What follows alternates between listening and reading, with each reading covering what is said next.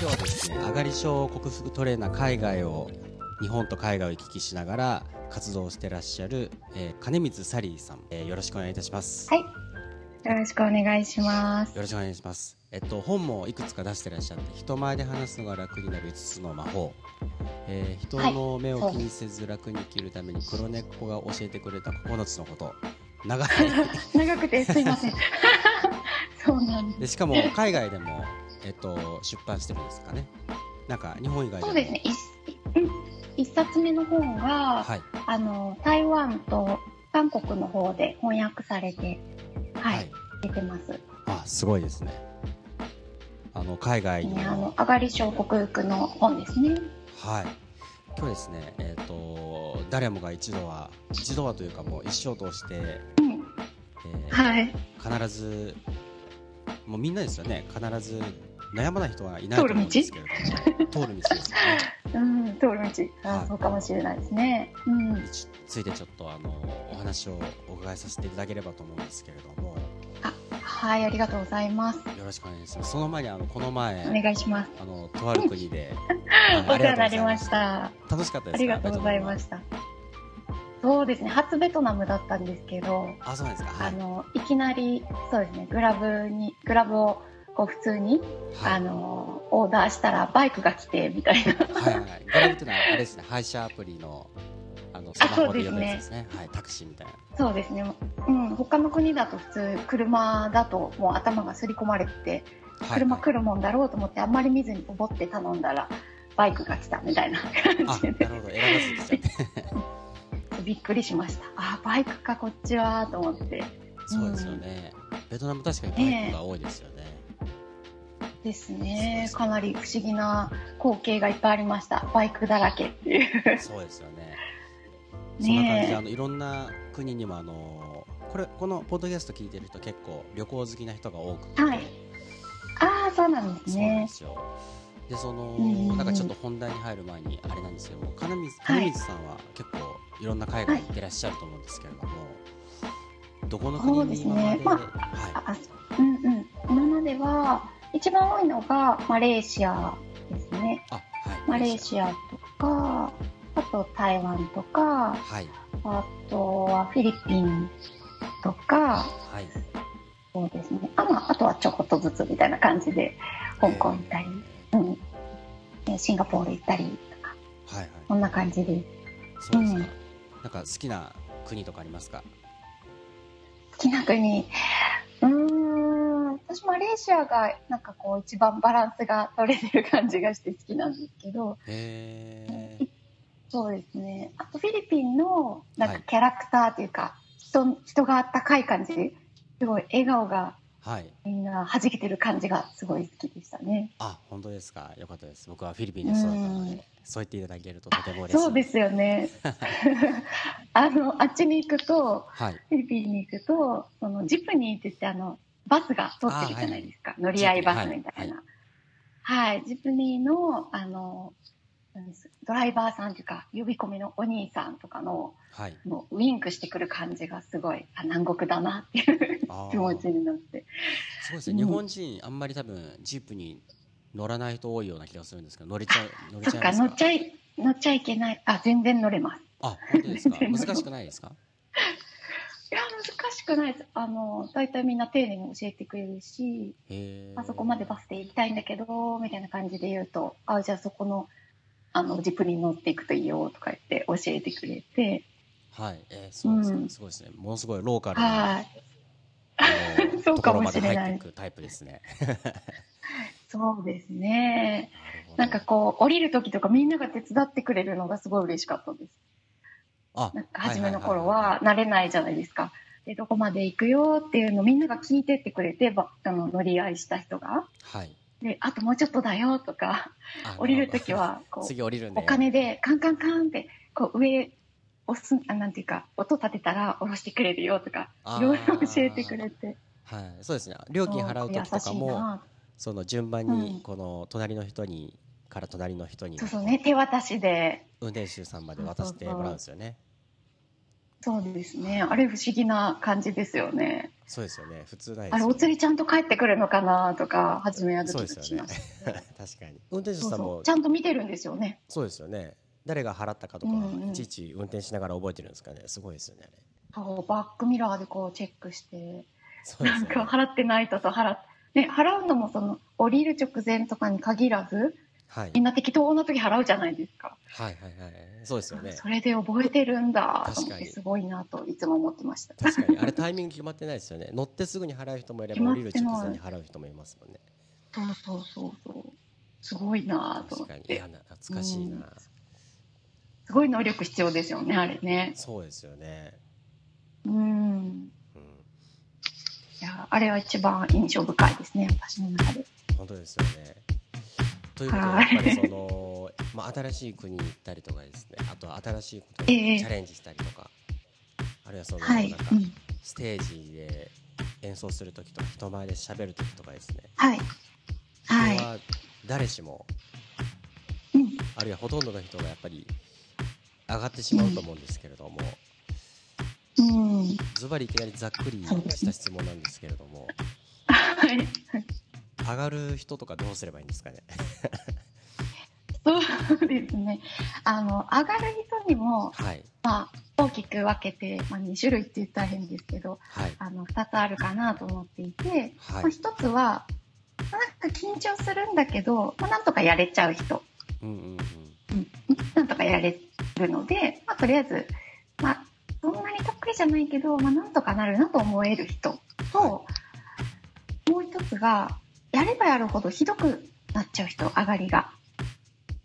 うん。上がるのがどんどんひどくなってどんどん苦手意識が高まっていってしまう人っていうのがいらっしゃると思うんですね。はい、で、はい、私があのトレーニングを提供しているのはその後者の方で、はい、やればやるほどこう本当病的にドキドキ感が増したりとか、うん、もう震えが止まらなくなっちゃったりとか頭が真っ白になってしまうみたいな。はいはいはいはい。うん、そそういうような方に。っていうのは、やっぱりじゃあもうこれは当たり前って思っといた方がいいんですかね？そうです。あの当たり前というか、その上がることに対して例えば緊張っていう言葉一つとっても、はい、こうまあスポーツ選手の人とかだといい緊張感でしたとか言うじゃないですか。うんうん、例えば、うん、そういうふうに緊張に対してもいいイメージを持ってる場合もあればなんかもう悪いことしかないっていうふうに思っている人がいて、はい、その緊張をすることへのイメージが本当それぞれ全然違うんですね。うん、なんか一般的には緊張したらいけないとかなんか、はい、しないようにしようとか。そうですよね。しないようにしようとかやっぱりそういうふうにこうリラックスしていることが一番いいっていうふうに思いますあのみんな信じ込んでしまってるんですけど、はい、その、うん、リラックスが一番いいっていうのを信じすぎてしまうとあのひどい方向に行ってしまうことがよくあると。あなるほどなるほど。うん。なんか例えば緊張したくないとかいう気持ちが強いがために余計上がってしまうみたいなこともやっぱ、あそうですそうです、うん、あったりしそうな気がす。るので言われてみれば。その通りですねうんうん、緊張を避けようとするがあまり緊張にこう意識が行き過ぎていて例えばなんかちょっと震えたとか、はい、ちょっと止まったとかいうだけでもわ緊張してるからだみたいな感じで、うん、うん。うん、どんどんひどくなってしまうってパターンがあるんですよね。はいはいはい、うん。そういう人は対策を打った方がいいんですけど、うん、まあ、なんか緊張するよねみたいな感じで、まあ、軽くその緊張を捉えられている人は別にまあ、そのそのままやっておいても日常そんなに難しいことはないっていうことですよね。確かにいやでも確かになんか、うん、例えば僕音楽やってたんですけど、えーはい、そのなんか緊張しライブとかライブハウスとかステージで緊張しうん、したくないっていう気持ちが強い時の方が緊張してた気がします。はい、そうなんですね。なんかずっと不思議で。部屋の中でギター練習したりスタジオでバンドメンバーと練習してる時と全く同じことをしようとしてるのに、なんで緊張するのかなとかずっと思ったりしてるんですけど、そうですね。あのバンドの人とかはまだあの、まだいいと思うんですね。いいっていうのは何かっていうと、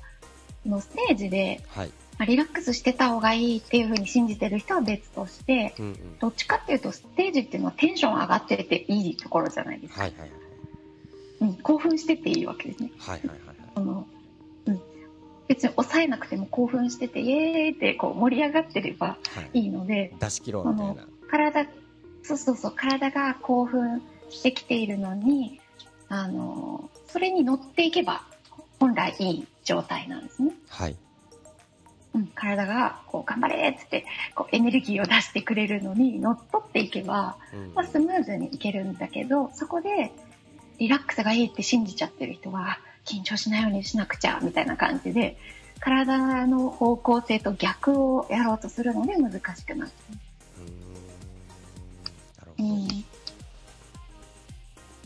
なのでテンション上がってきたらそのまま乗っていけばいいっていうのが私が推奨しているやり方になります。緊張、うん、緊張ってなんでするんですかね、うん、やっぱり人前、うん、人前にいるからとかですかね？人の目を気にしてるからとかですかね？えっ、と緊張する、はい、まあ、原因原因というのはその過去にその人前に出た時とかそれから人前で演奏した時とかにちょっと嫌なイメージがついてしまった場合にそれがまた呼び起こされるっていうのが原因ですね。あ記憶にあるってことですね。うん、そうですね。あの記憶の中で人前イコール危険なところとか、はい、怖いところとか危ないところみたいにこう記憶がこうくっついてしまうと、はい、人間も動物なので防衛本能が働きますよね。うん、うん、でもう一回ああいう状態にはなりたくないとか避けたいっていう風な、まあ、気持ちが出てきて、はいはい、で防衛本能が働くとその体中に血を巡らせようとするわけですね。戦わなくちゃもしくは逃げなければっていうのがあるので、はい、体の中にエネルギーがないと逃げたり戦ったりできないのでこう体がしっかり血を巡らそうとしてくれるので、はい、その時にこう心臓があの心臓の大きさは変わらないので早く打つしか早くこうポンプを動かすしかなくなって、はいはい、早く動かすことが、まあ、ドキドキ。変わらないから。なるほど変わらない。変わらない。早くなるわけですね、はい、そうです。早く動かすしかないので、はい、それがドキドキ感。なんか口から心臓が出そうとかよく言いますけどそれは しっかり心臓が動いてくれてる感じの時なんですよね。うん。震えるとかもそれと同じ原理で、まあ、しっかりこうなんでしょうポンプが動いてエンジンが回ってる時って震えますよね、はい、エンジンとかの。あんな感じで手足が震えるっていう考えもあるし、はい、しっかりこう手先まで血を生かせようとして震えるっていう現象とも考えられますよね。なるほど、なるほど、なるほど。うん。そういうのが、まあ、アーリ症の症状なので、もう根本の原因は、まあ、人前イコール危険なところとか危ないっていうふうに、こう、頭の中でリンクさせちゃった結果ですね。はい、そのなんか記憶のなんか、過去の失敗とか緊張してる自分の姿とかのなんか感情に結びついちゃってる記憶の方にもうフォーカスしちゃってるから、うん、その、はい、なんかリラックスしたりいいパフォーマンスしてる時の自分よりももうそっちのことで頭がいっちゃいな、うん、いっぱいになっちゃってるわけですね。そうですね。そうですね。うんうん。なので守らなくちゃもしくは戦わなければみたいな感じで、はいはい、無駄な、まあ、力が働いているっていうような状態になっていてで防衛本能が働いた時っていうのは血管が収縮縮むようになってるんですね。へはい。うん、あの防衛本能なのでこう例えばガブって誰か 誰かで動物とかに例えば噛まれたりとか、はい、こうぐさってなんか切られたりみたいな時に血管が縮んでると、まあ、最小限で出血が抑えられるのでまだ生きれるじゃないですか、はいはいはい、そういうのがあって危ないと思った時に血管がギュッて縮むように体ができているのでパフォーマンスもしにくくなっちゃうわけですね。へあ、うん、なるほどなるほど。その血がいっぱい出ないように。そうですそれはちょっと知らなかったですね。その、うん、ズバリこの短い時間で全てをあの教えてもらうということは難しいと思うんですけれども、うん、一つこの緊張するための、はい、あするためではない、緊張しちゃダメだ。あのこの上がり症をズバリ克服する方法の一つというか、なんか例というか、はい、和らげる方法というか、ね、はい、何かこれはあったりしますかね、そうですね。もう一番大事なのは、さっき言ったその、うん、根本原因その本番に対する怖いとか危ないっていう思いを事前に書いておくっていうことが一番大事です。あ事前にはい、うん、事前に。その時にどうこうしようと思ってももう遅いって言えばちょっとねこう投げやりなんですけど、はい、その時に例えば緊張してきたらこうするとかじゃないんですね。もうその場に行く前にどれだけいいイメージで臨めてるかっていうことがすごい大事。例えばその話す人とかスピーカーの人だったら人前でうまく話してる自分を想像するとかそういうことですか？そうです。あのよくねあのメンタルトレーニングの世界でイメージトレーニングしましょうとかってよく聞くと思うんですね。スポーツ選手の人とかが、イメトレしていきますとかね、聞くと思うんですけど、それと全く同じ要領で、いいイメージができればいいステージ、いいスピーチができるんですけど、うんうん、その、上がり症の人の、まあ、特徴としてというか、まあ、人間の特徴として、未来をイメージするときっていうのは、過去の記憶が元になってるんですね。うん、うんうん、なので、いいイメージしてくださいって、口で例えば言われてやろうとしても、うんうん、こう、いいイメージが出てこないんですよ普通は。はいはいはい。うん、いいイメージが過去に持ったことがある人はできるんですけど、うんうん、例えばすごい失敗してしまったっていう人はその記憶がもう強いわけですから、うん、それが出てきやすいですね。いいイメージしてくださいって言われても、うん、いやーあなたらどうしようみたいな感じで嫌なイメージが出てきちゃうので、なるほど。それを事前にあの私のトレーニングではこう一瞬にしてクラスに持ってこうみたいなのをやってるんですね。おその、うん、いい記憶をすり込むことができるわけですね。できます、できます。なるほど。これはちょっと受けてもらわなきゃいけないと思うんですけど、それはあのーうん、方法として本を読んあのー、金光さんが書いた本に全部書いてます。あ、はい。なるほど。でその、うん、なんかクラスというか。えーと、と教えてもらうセミナーみたいなのをやってらっしゃるんですかね？そうですね。あの一番メインにしているのは、はい、あのスカイプでのトレーニングだったり対面でのトレーニングをしているんですね。えあそうなんですか、えー、うん、はい。でもう本番が決まっている人は、まあ、1回だけのトレーニングで克服できるよっていうコース、はい、直前のコースがあって、はい、それが大体2時間ぐらいで行うんですけどそれともうちょっと先なんだけど準備したいっていう方には、まあ、3回コースの、まあ、通常のコースがあるんですけど、まあ、その2つをメインに提供してます。えー、いやこれを聞いてる方もぜひその、うん、まずは本を読んでもらって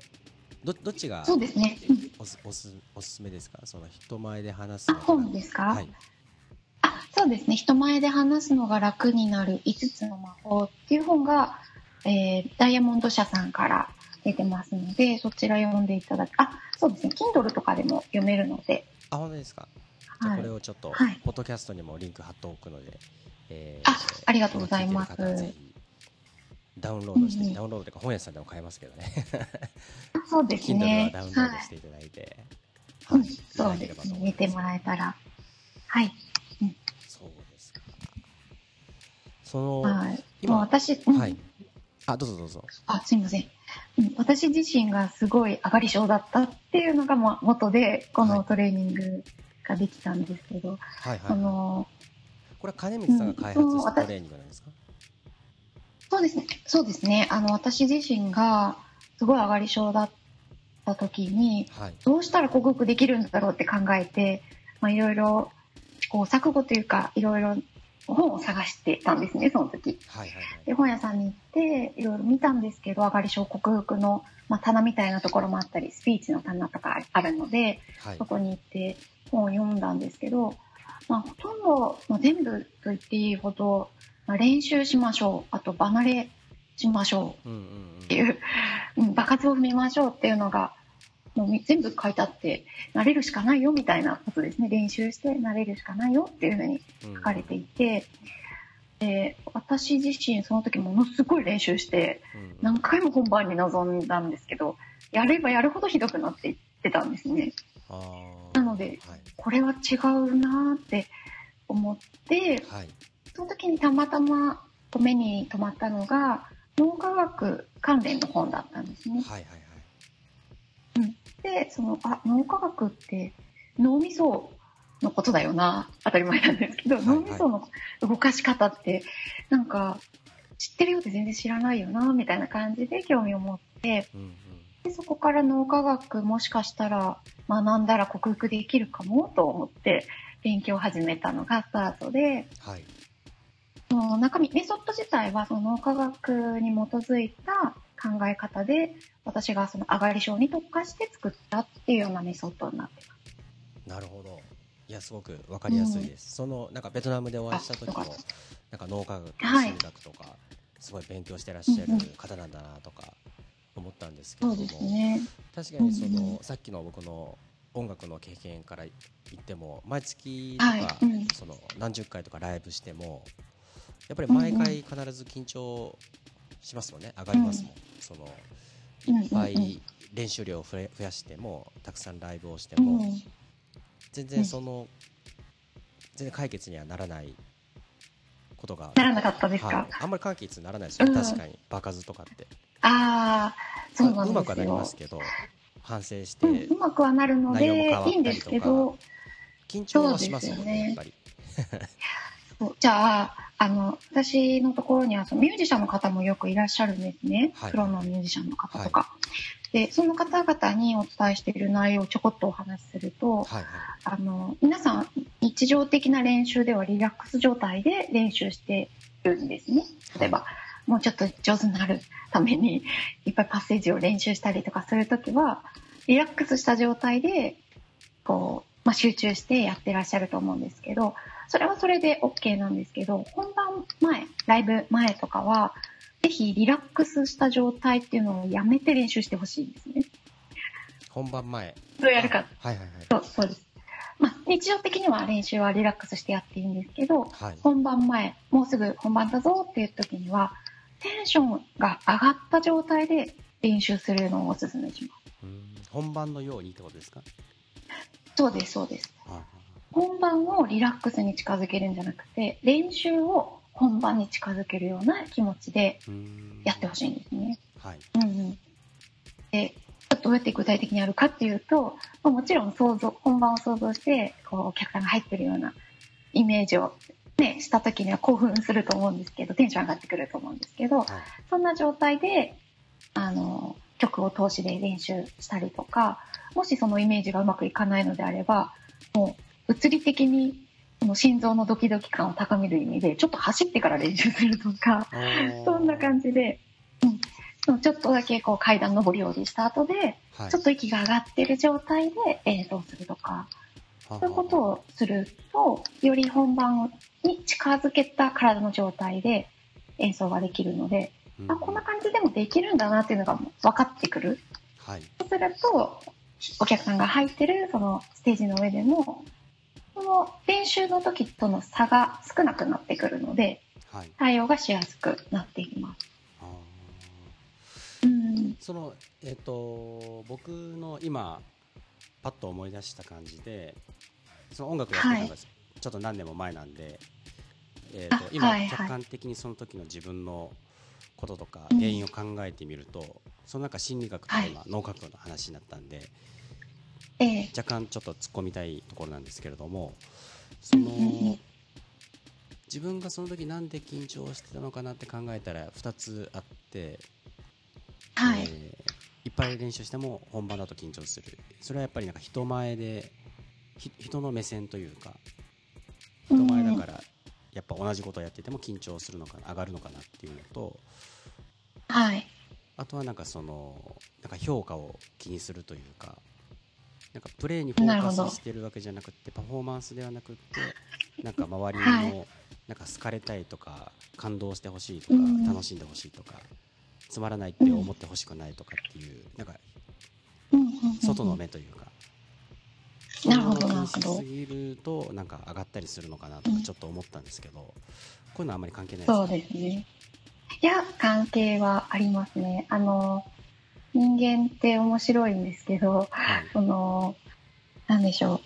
人の目が気になるって今おっしゃったじゃないですか。はいはいはい、で人の目っていうのは、まあ、人のなので他人のってことだと思うんですけどあ本が人の目を気にせずに楽に生きる。あそうですね。もう一つ二つ目はそれなんです、はい、で人の目っていうのをあの人が気になってる人が気になってるって思ってるんですけどよくよく考えてみたら人の頭の中の自分ってどんな感じかなって言って結局自分がどういうふうに見えてるかっていうところが気になってたりしません？気になります。なので、そうなんですよね。あの、よくよく考えてみると人じゃなくて、人の頭の中の自分、イコールやっぱり自分が気になってるんですね。うん、自分への興味が高い状態、うん、まあ、評価が気になるっていうのもそんな感じですよね。私ってどういうふうに評価されてるだろうかって言って、人が気になってるようで、実は自分が気になってる。ってことなんですよね。はい、うん、で、じゃあ自分が気になってる状態をどうやったら、まあ、抑えられるかというか、自分じゃないところにフォーカスできるかって考えたときに、その、自分への興味を下げようって思っても、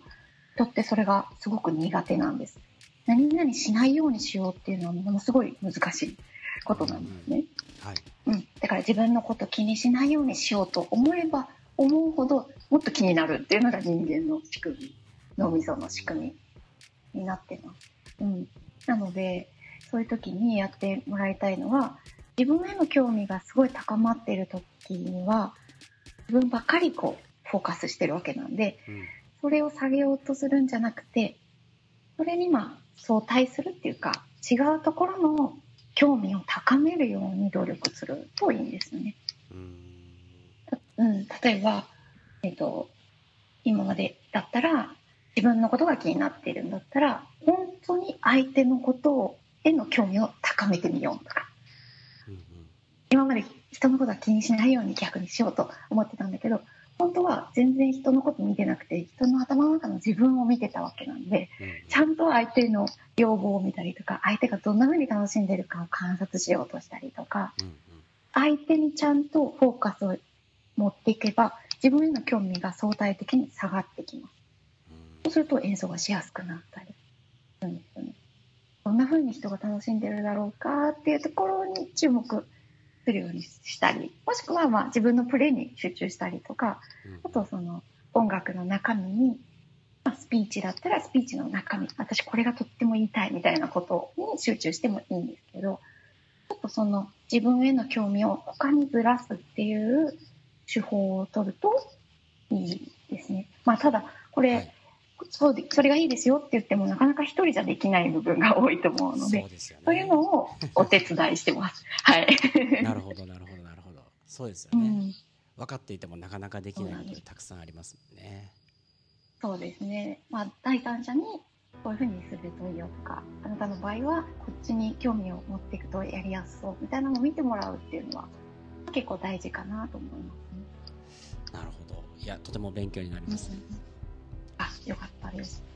えっと、うん、最後なんですけど金光さんがなんかこれからなんかする活動というか何か宣伝とかあれば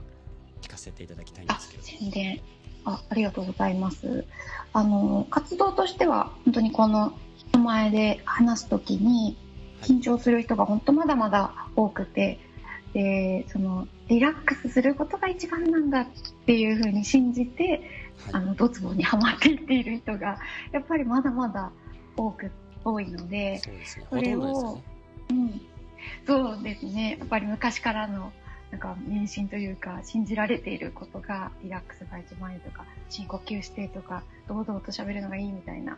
そういう平常心が一番主義みたいなのが、まあ、刈り通ってしまっているのでそうじゃなくてまあ、人前に出た時はこうテンション高く楽しんでもいいんだよっていうのを、まあ、これからも伝えていきたいなと思うんですけど、はい、今までは本を出したり講演したり、はい、その個人的にこうトレーニングをしたりしてたんですけどもちょっと違うやり方とかを考えられたらいいなと思っていて例えば、まあ、本当にちょっとしたことなんですけど自分も音楽活動をやっていたりとかあのライブをしたりとか、そういうのところで見てもらって、はい、あありがとう。ございますそういうようなところでそのなんでしょう。あ本当に克服できるもんなんだとか思ってもらえるようなこう、まあ、姿を見せれたらいいかなと思っていたりとか、はい、うん、そうですね。本当いろいろな活動を通してこの、まあ、命題というか人前で楽しめるよっていうのを多くの人に伝えていけたらいいなと思ってます。で、はい、で海外に海外と日本を行き来してやっているっていうのも日本にずっといるとその自分はもう克服したよみたいな そこのからの立場で物を申すような形になってしまって今から克服して変化していくよっていう人にもう私変わったから私はもう変化しないでいいのよみたいなちょっと立場になってしまいやすいと思うので、はい、私はいつでもこうどんどん自分もずっと変化をし続けている姿をこう見てもらってあ変化することって楽しいんだなっていうふうにクライアントさんに思ってもらえるのが一番いい、うん、なんというか、まあ、トレーナーとしてのあり方かなと思っているので、はい、そのまあ、海外にもいろいろ出たり例えば苦手だってずっと思っていた英語とかにも挑戦してみたり英語でのプレゼンとかにも挑戦することによって、はい、あ本当になんかやろうと思えば全然人って変化できるのねみたいなのを簡単に見えるようにこう活動をいろいろしていきたいなと、まあ、ずっと思っているんですね。そのためのまあ、一番簡単なのが移動することですよね。こういろんな国に行ってみたりすると、本当いっぱい刺激があって、はい、こう一つの生き方じゃなくていろんな生き方あるんだなとか、そういうのが。次行きたいところとかあるんですか、ね、あ、次ですか、はい、今ちょっとタイとか、ベトナムもすごい面白かったので、はい、今お隣タイとか、うん、行ってみたいなと。まあ、行ったことあるんですけど、もうちょっとじっくりあ、そうです。もうちょっとじっくり見てみたいな。見てみたいなと思ったりしてますね。うん、ただ今、アジア中心ですけども、うん、なんかこう変化することの楽しさを、うん、まあ、この上がり症を克服するっていうことを通して、なんか伝えれたら楽しいなと思って、こんな感じでずっと生きていくんじゃないかとは思ってます。変化する楽しさいい言葉ですね。はい、そうなんですよね。うん、でもなんかただ単にそのなんか今日なんかお話しして僕もやっぱちょっと考え方というか、あの変わりました。その緊張するのは上がることは別になんかしちゃいけないっていう思い込みで入っちゃいけないなと思って。なんかまあいいいいかみたいな、ね、少しぐらいだったら。それが楽しみぐらいな感じがいいです、はい、さっきなんかテンションを高くを楽しむっていうようなことをおっしゃってましたけど、はい、そういうものの見方でいけば、うんうん、なんか言葉を変えたらなんかちょっとなんかものの見方が変わるなっていうふうに思いました。そうですね、はい、緊張感が高まるっていうともう嫌なイメージも一緒に湧いて出ちゃいますけど、うん、まあ、テンション上がるっていうとやる気が出てる感じがすると思うんでそうですよね、まあ、それぐらい言葉のパワーはありますよね。ありますよね。全く緊張しないようにしよう、緊張しちゃいけないってやったらちょっとでもなんか失敗したりなんかプレッシャーとなんかパニックになっちゃうんですけど、なんか緊張するっていうのが大前提で入ってれば、まあまあまあ緊張するものだからみたいな感じで受け入れられますね、テンション上がった方が楽しいよみたいな感じがいいと思います。確かに確かに、いやちょっと今日はとても素晴らしいお話をたくさん聞かせていただいてよかったです。どうもありがとうございます。あこちらこそありがとうございました。またあのどこかの国でお会いしましょう。そうですね。どこだろう。楽しみにしてます